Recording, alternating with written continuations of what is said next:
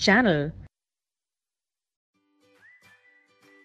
Hello students, now our next question is question number 22. A strip of copper was placed in a beaker containing zinc sulfate solution.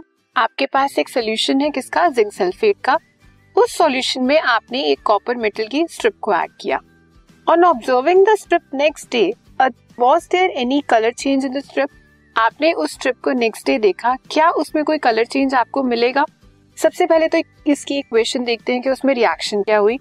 कौन सा solution था आपका? Zinc sulphate का। Zinc sulphate में आपने copper की metal strip को add किया। होना क्या चाहिए था? अगर होता तो कि अगर कॉपर हमारा ज़्यादा रिएक्टिव होता एज कंपेयर टू जिंक तो वो उसे डिस्प्लेस कर देता। बट यहाँ पर कोई भी रिएक्शन नहीं हुई। कोई भी कलर चेंज नहीं हुआ सोल्यूशन का। क्यों? क्योंकि जो हमारा कॉपर है copper is less reactive than zinc अब वो जिंक से कम रिएक्टिव है तो वो जिंक को डिस्प्लेस नहीं करेगा। सो so, आपको वहाँ पे कोई भी कलर चेंज नहीं मिलेगा सोल्यूशन का। जैसे था वैसे ही रहेगा।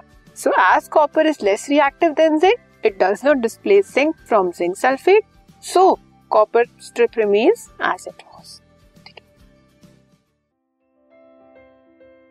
this podcast is brought you by Hubhopper शिक्षा अभियान अगर आपको ये पॉडकास्ट पसंद आया तो प्लीज़ लाइक शेयर और सब्सक्राइब करें और वीडियो क्लासेस के लिए शिक्षा अभियान के यूट्यूब चैनल पर जाएँ।